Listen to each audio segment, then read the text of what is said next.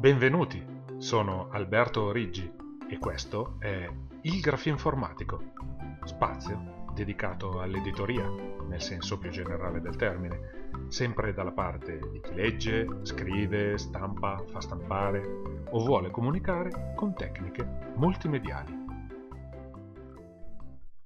In questa prima puntata voglio proporvi l'introduzione al concetto di editoria. Partiamo con una parola, edere. Il suo significato etimologico latino è generare, far nascere. Da qui derivano una serie di vocaboli come editore, edizione, editoriale, eccetera.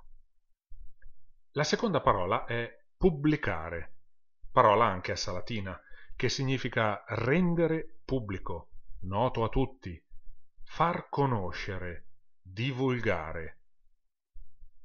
L'edizione è quindi relativa all'opera creata, la pubblicazione a chi ne dovrà fruire.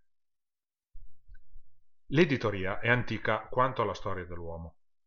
L'oralità ha tramandato le scoperte alla generazione successiva. Ogni persona che si esprime fa editoria.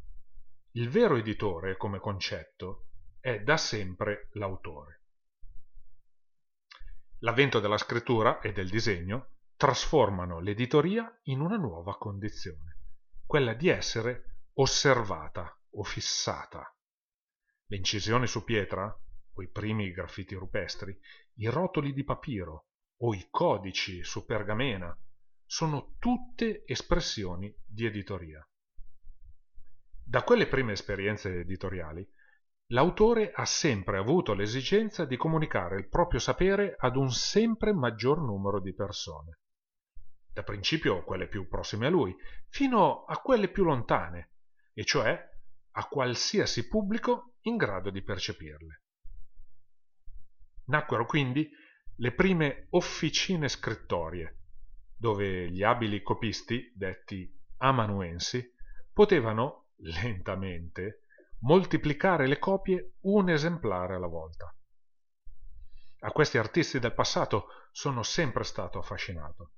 Avevano la maestria di sapere eseguire le lettere calcandone una determinata linea stilistica.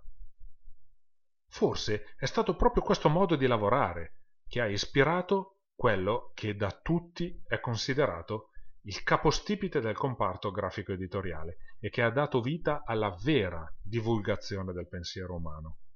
Johann Gutenberg, inventore della tipografia a caratteri mobili. L'avvento della stampa apre così un'altra epoca dell'espressività editoriale, con la riproduzione ripetitiva sempre più rapida. Da qui nascono una molteplicità di figure che se apparentemente slegate al mondo editoriale, diventano indispensabili, come gli inventori, i tecnici, gli scienziati, gli esteti, i cultori, gli organizzatori, che hanno contribuito nei secoli al progresso della comunicazione e sono diventati i protagonisti del comparto grafico editoriale. Il bisogno di comunicare aveva quindi la necessità di molteplici figure professionali. Basti pensare ai supporti cartacei, come crearli, ai pigmenti di stampa, ai vari processi di formazione necessari per le macchine da stampa e per l'allestimento del prodotto editoriale. La tecnologia dell'era moderna è riuscita a rispondere all'esigenza dell'autore di tornare protagonista principale della comunicazione l'era multimediale e i nuovi media hanno fatto nascere una serie di processi che hanno reso più semplice la comunicazione e trasformato l'editoria in autoeditoria. L'autore è editore di ogni espressione di comunicazione. Il grafinformatico per oggi si ferma qui e vi do appuntamento alla prossima puntata.